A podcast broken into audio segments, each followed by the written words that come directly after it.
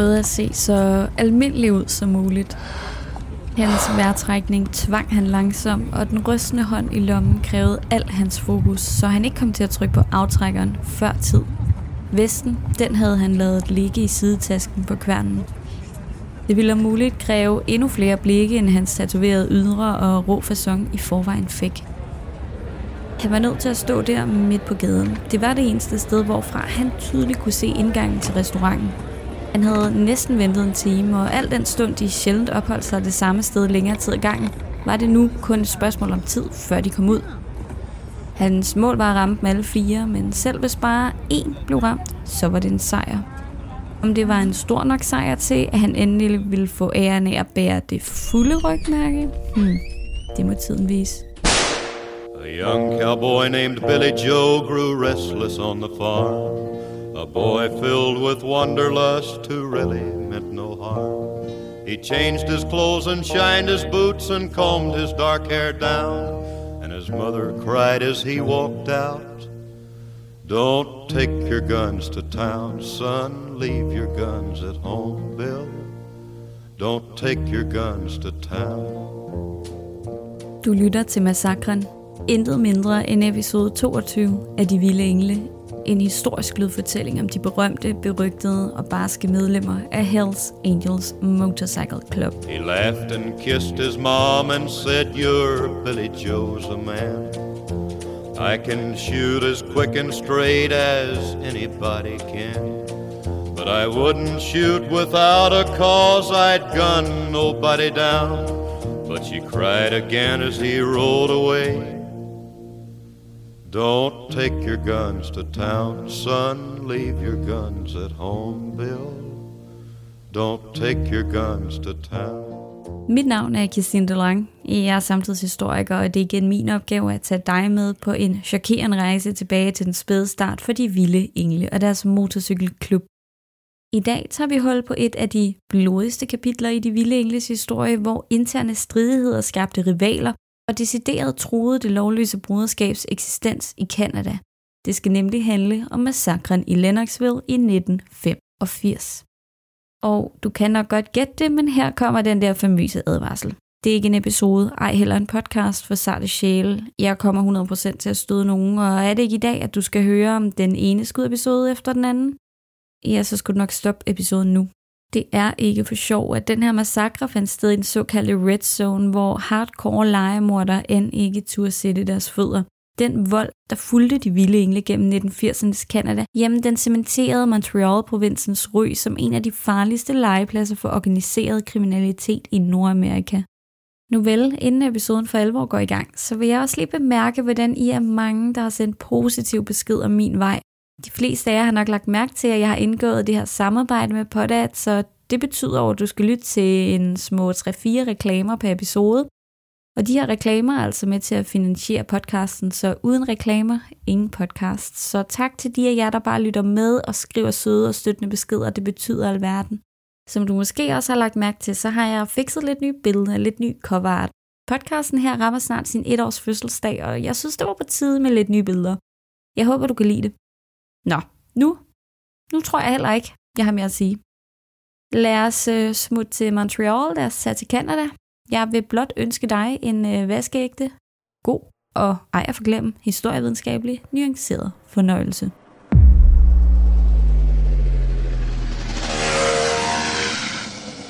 Godt. Jeg starter lige med en øh, dyb vejrtrækning. Massakren i Lennoxville, eller udrensning i Lennoxville, det er det er noget af en historie, og øhm, den får du i dag. Men først der er jeg altså lige nødt til at, øh, at gøre én ting klart. For det meste, når vi snakker om historiske begivenheder, så er de opkaldt efter måske for eksempel det område, de har fundet sted. Og det kunne man jo også tro om massakren i Lennoxville. Men egentlig er der her tale om en fejlbetegnelse, fordi der var slet ikke en massakre i Lennoxville. Der var derimod en massakre i Sherbrooke, hvor Hells Angels klubhuset lå. Lennoxville og Sherbrooke, det er to forskellige områder i Quebec, i en større provins i Canada. Og fejlbetegnelsen er egentlig opstået, fordi dem, der var ofre for massakren, de havde overnattet på et motel i Lennoxville, og de var så senere vendt retur til klubhuset i Sherbrooke. Og øh, hvordan er sådan en øh, fejl her så opstået? Jamen, det skyldes højst sandsynligt, at de journalister, der med det samme har været ude at breake den her historie, at de har af den ene eller anden årsag haft forkert information, eller ikke fyldskørende nok information. Og dem, der ligesom er med til at cementere historien fra starten af, de styrer narrativet, og de styrer som oftest også begivenhedernes navn, og det er det, der er tilfældet her. Det er egentlig det, vi på fagtermer kalder en fejlbetegnelse, og det er gennem historien situationer, der opstår enten fordi der har manglet information, eller fordi der senere hen fejlagtigt er blevet beskrevet begivenheder på ny. Et godt eksempel det er for eksempel Panama-hatten ud fra navnet, så kunne vi jo tro, at hatten er fra Panama, men faktisk er den fra Ecuador, og burde mere korrekt hedde en Ecuador-hat.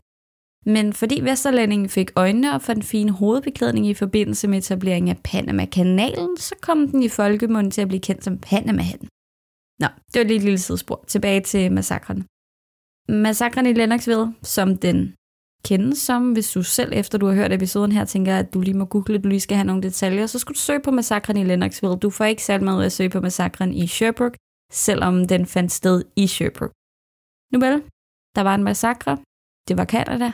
Det var 1985. Og flere vilde engle mistede livet. Dagens fortælling handler om en splittelse af rivaliserende medlemmer af lovløse MC-broderskaber, og det er et dystert kapitel i Quebecs kriminelle underverdens historie. Selvom det foregik i 1980'erne, så har det stadig en enorm stor indflydelse på den kanadiske provins Quebecs kultur og historik i dag, og præcis hvad der skete dengang i 80'erne.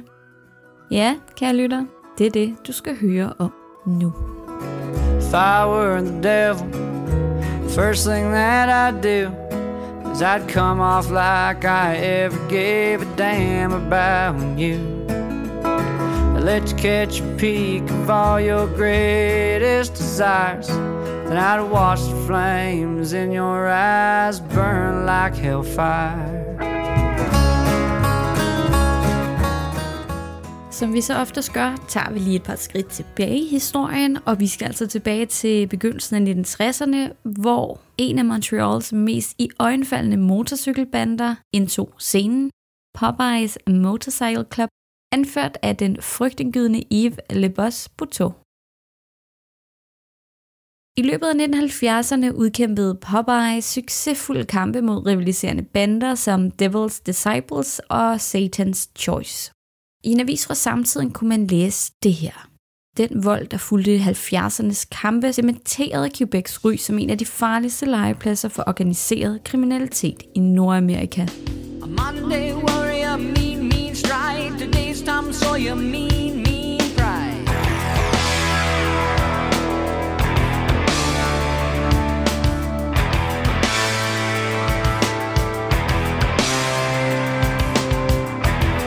Though his mind is not for don't put him down as arrogant.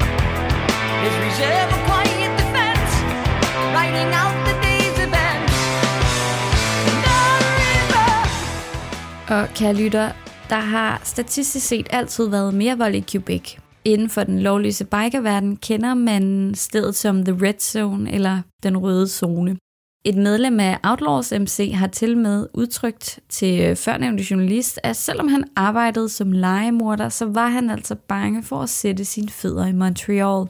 Og bare for lige at få det her på plads, så er Montreal den største by i den provins, der hedder Quebec, ligesom Aarhus er den største by i regionen Midtjylland. Og her kunne man jo tro, at det skyldes de store mængder blod, der er blevet spildt. Og hvis man tænkte det, så ville man have ret. Eller det handler jo om, at hvis et område betragtes som farligt, f.eks. i en lufthavn eller sågar på en fodboldbane, så betragtes det som the red zone. Kriminelle mennesker fra miljøet så er nået så langt, at de kalder et område for en rød zone, jamen så må vi om nogen gå ud fra, at det i sandhed var et farligt, farligt sted. Nu vel, det her kommer nok ikke som en overraskelse, men de vilde engle i Amerika havde i 70'erne længe ønsket sig at udvide deres territorier til Canada.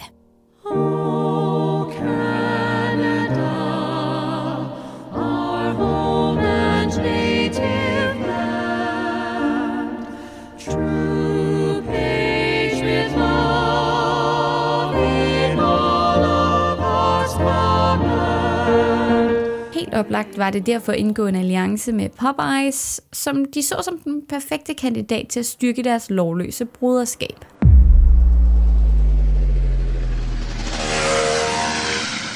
Datoen den 5. december 1977 indskrev sig i historiebøgerne, da Popeyes patchede over og blev det første Hells Angels afdeling i Canada. Der skulle åbenbart ikke meget overtagelse til.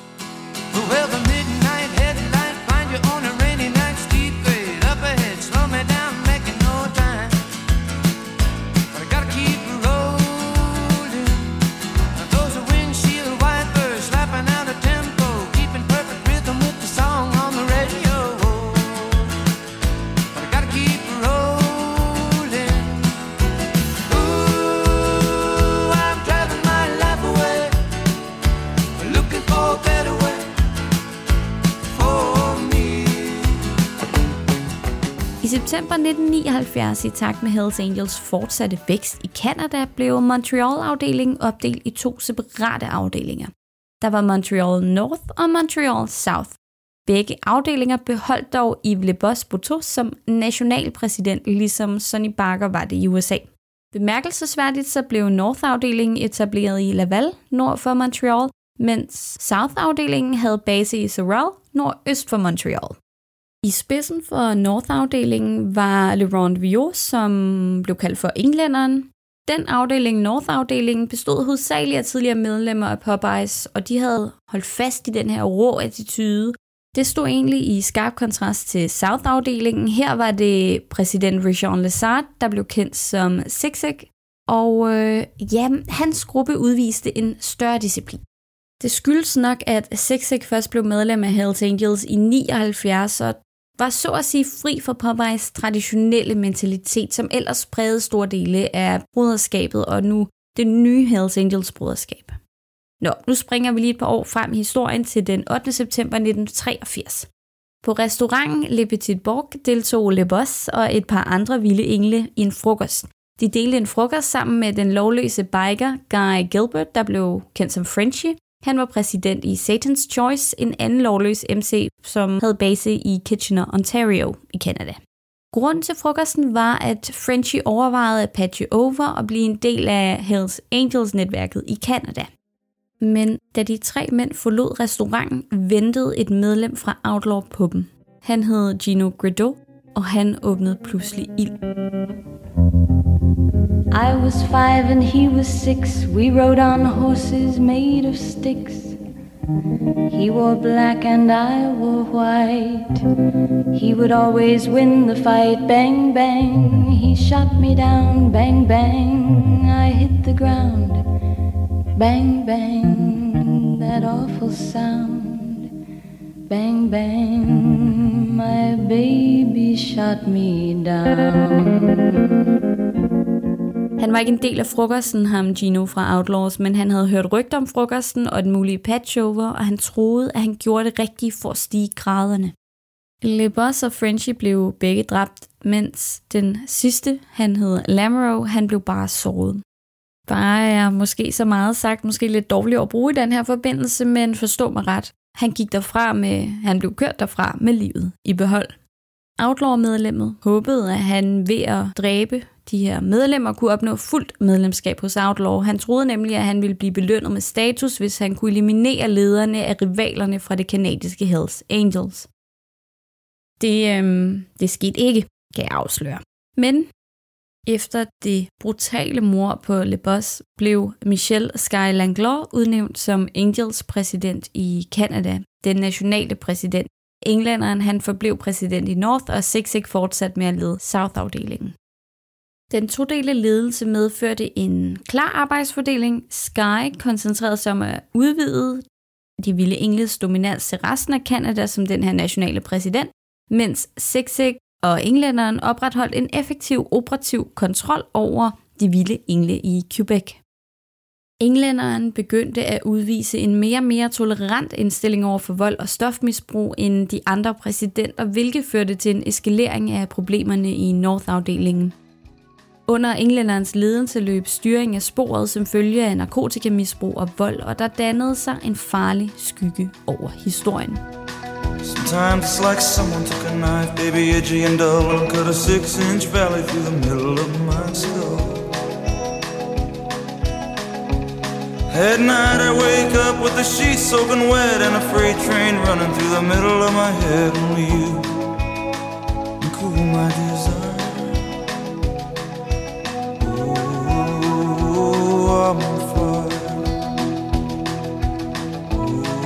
Oh, I'm on fire. Det blev så at sige begyndelsen på en nedgang og en mangel på kontrol, hvor igennem mange, mange mennesker ville miste livet. I løbet af kort tid begyndte andre Hells Angels afdelinger at se på North-afdelingen som alt for vild og ustyrlig, og overvej lige, hvor vildt og ustyrligt det nu engang har været, når lovløse brødre i 80'erne har tænkt, ah, nu går den ikke længere. Det har været slemt. Brødrene fra North-afdelingen brugte ofte selv det narkotika, de skulle sælge, og rygter svirrede om, at de snød med narkotikaprofitterne. Mindst 60.000 kanadiske dollars, som var beregnet til andre afdelinger, beholdt de for sig selv den går ikke i et øh, demokratisk broderskab, kan jeg godt fortælle dig. Dertil kom Northbrødrenes overdrevne aggression, og det førte dem ofte i politiets søgelys på grund af mindre forseelser, hvilket i det større billede troede hele Hells Angels-operationen i Quebec. Det satte så at sige hele klubbens foretagende over styr. De troede deres eget broderskabs eksistens i netop Canada. En kriminalreporter fra La Presse-avisen udtalte sågar følgende om sagerne. På det tidspunkt i 1985 var Hells Angels i gang med at rense op for at blive en rigtig kriminel organisation. Før det var de uorganiserede og udisciplinerede. De mindede om en gadebande. Lavalfyrene fulgte ikke i de andre afdelingers fodspor. Og kære lytter, Laval, det var jo det område i nord, hvor Nordafdelingen i sin tid blev etableret. Faktisk, hvis vi lige tænker historievidenskabeligt over det og tænker i kategorier, så var Hells Angels jo i gang med at skifte fra gadebande til organisation, og det lovløse bikerliv var fremtiden, det var strategien, men faktisk mindede North-afdelingen mere om de uautoriserede rockere, vi kender fra Europa. En masse stoffer af spytte og pisse på gulvet i klubhuset, ingen orden og ingen respekt. De passede faktisk bare meget bedre ind i det traditionelle billede af rockere. Det gik imod Hells Angels nye filosofi om bikerlivet. Og husk på, de andre Hells Angels medlemmer var jo lige så stille og roligt i gang med den her strategi, hvor det handlede om at bevæge sig over mod ønsket om at være ja, deciderede forretningsfolk, der for eksempel tog kampene op i retssalene. Andre kriminelle grupper, som Hells Angels gjorde forretning med, såsom Risotto Mafia-klanen og West End-banden, de var sågar gået så langt, for at presse de resterende Hells Angels afdelinger for at få kontrol over North-afdelingen. Nu var det ikke længere blot pinligt og respektløst med sådan en afdeling. Nej, nu begyndte det at blive decideret dårlig forretning, og det går ikke. Slet ikke. I marts 1985 tog topledelsen i det kanadiske Hells Angels derfor en skæbnesvanger beslutning.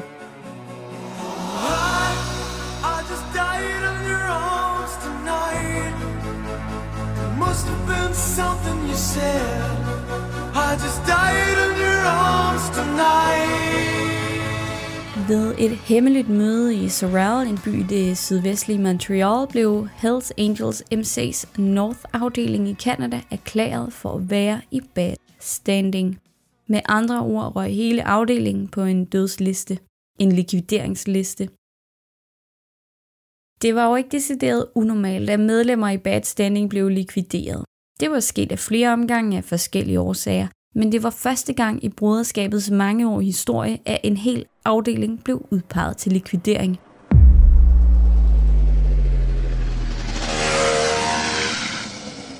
Kære lytter, det var et historisk unikum, og der skal virkelig, virkelig meget til, før et organiseret kriminelt og lovløst broderskab beslutter sig for at dræbe en hel afdeling af deres egne brødre. Topledelsen bestod på det her tidspunkt af tre kanadiske HA-præsidenter, Sigsig fra South-afdelingen, Carol, han blev kaldt Wolf, han var fra Halifax-afdelingen, og så Bilieu, der var fra Sherbrooke. De udviklede en plan, der involverede tvungen pensionering for to medlemmer af North-afdelingen, en chance for to andre medlemmer for at slutte sig til South-afdelingen, og resten, ja, de skulle likvideres. Sexeg og Wolf ønskede specifikt, at englænderen, lederen af North-afdelingen, præsidenten for North, skulle likvideres.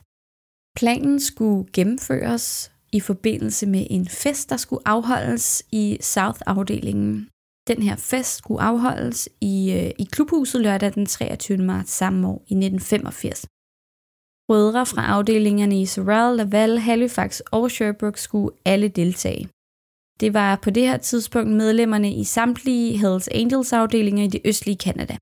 Fire andre afdelinger, som alle lå i British Columbia, de deltog altså ikke i festen, så der var tale om, at alle vilde engle fra det østlige Kanada, de skulle med til den her fest. Zigzag havde planlagt at overmande North-afdelingens medlemmer, da de trådte ind i klubhuset, men planen mislykkedes, da de fleste af North-medlemmerne simpelthen ikke dukkede op til festen. For at komme problemet til livs besluttede Zigzag sig for at forlænge festen til at vare endnu en dag og meddele, at deltagelsen i festen altså var obligatorisk. De fleste fra North-afdelingen dukkede op lige på nær to. Der var en, der var i stofafvænding, og så var der en, der var på hospitalet og øh, stadig ved at komme sig over endnu et mislykket attentat fra Outlaws. Nu vel, til festen ankom englænderen, og sammen med ham var der fire andre medlemmer, der var kendt som Brutus, Matt Le Cresor, Willy og Chop. De deltog alle fem. De blev overrumplet, da de kom. Zigzag med 41 mænd under sin kommando tvang de fem medlemmer ind i huset, hvor de blev skudt på klods hånd. De fem overrumplede North-medlemmer afgik ved døden øjeblikkeligt.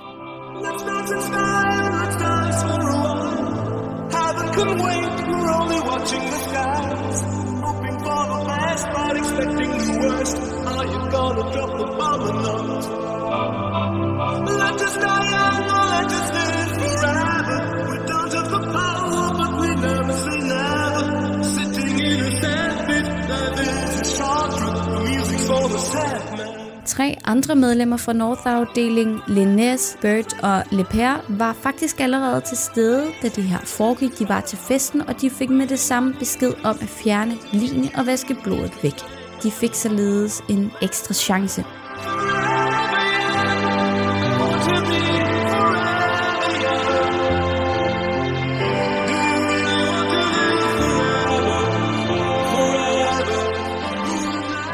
Zigzag fortalte derefter to andre medlemmer, kendt som Mayron og Bill Doe, at han holdt af dem, gav dem muligheden for enten at trække sig permanent tilbage fra organiseret kriminalitet, eller at blive dræbt.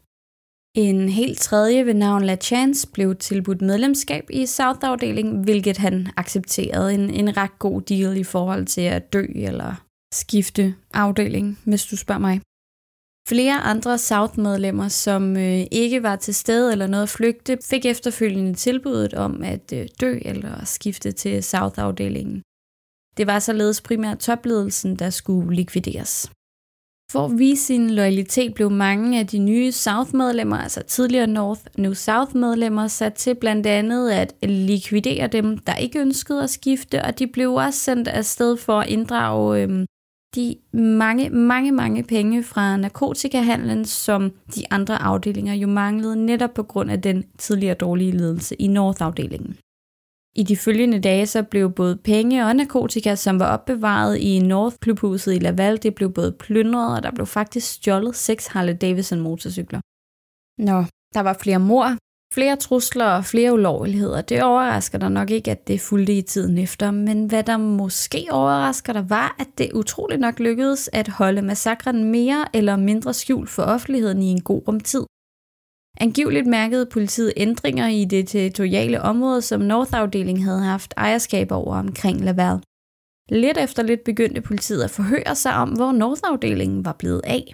De nu afdøde North-medlemmers kærester blev spurgt, hvor deres mænd var, men der kom ingen svar. Der var ingen, der ønskede at tale med politiet. Det var først, da en tilfældig fisker et par måneder efter i juni 1985 fangede et nedbrudt lig af et tidligere medlem af North-afdelingen. Derefter fandt politidykkere frem til en stribe af indpakket lig, der var bundet til værftløftningsplader. Det var tydeligt, at der var blevet lagt et stort arbejde bag de søbegravede liv. Det var tydeligt, at nogen havde forsøgt at eliminere deres liv fra historien.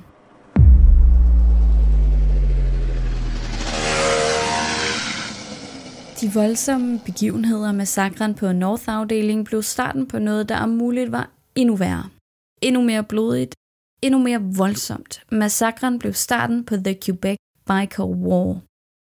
Under bikerkrigen i Quebec mistede 162 mennesker livet, herunder civile. Der var 84 bomber, der blev sprængt, 130 brændstiftelser og en blot 11-årig dreng mistede livet, da en forbifaren granatsplint ramte ham ved en fejl.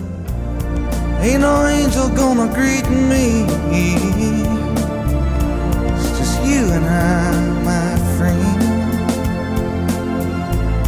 And my clothes don't fit me no more. I want a thousand miles just to slip this skin.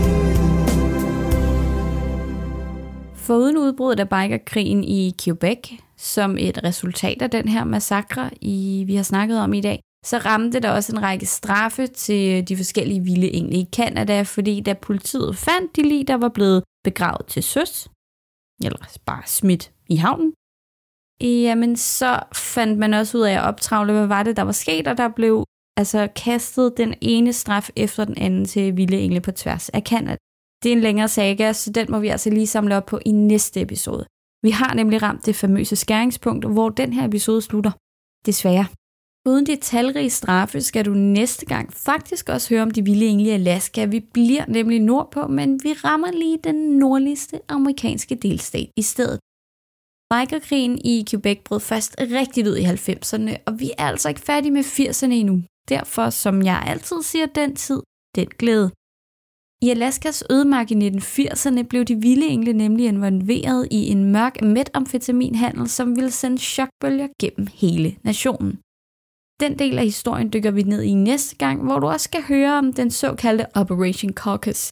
Et vaskeægte forsøg på at opløse de vilde engle, hvor en farlig mission og en informant i Hells Angels Alaskas inderste kreds er omdrejningspunktet. Nu vel, det er næste episode, og jeg håber, at du vil lytte med der lige så. Indtil da, så kan du altid skrive til mig med ris, ro, spørgsmål eller en hvilken som helst anden tanke, du synes, jeg skal tage del i. Jeg sætter pris på det hele. Du kan finde mig på Instagram under de vilde engle underscore podcast. Det står også i episodebeskrivelsen. Ellers så kan du skrive på Facebook, hvor siden hedder de vilde engle podcast. Vel mødt, som man siger. Jeg har også tilføjet info i episodebeskrivelsen vedrørende den playlist, jeg har oprettet på Spotify. Den hedder De Vilde Engle Pod, og efter hver episode opdaterer jeg den med de musiknumre, du hører gennem episoden. Du er velkommen til at følge med og lytte med, og øhm, du kan også altid skrive til mig, hvis du tænker, ej, den her sang, den passer bare perfekt lige her. Skriv til mig, så er der stor chance for, at jeg tager den med, hvis den passer ind, vel at mærke, ikke? Mit navn er Christine DeLong, og podcasten hedder som altid De Vilde Engle. Tak fordi du lyttede med.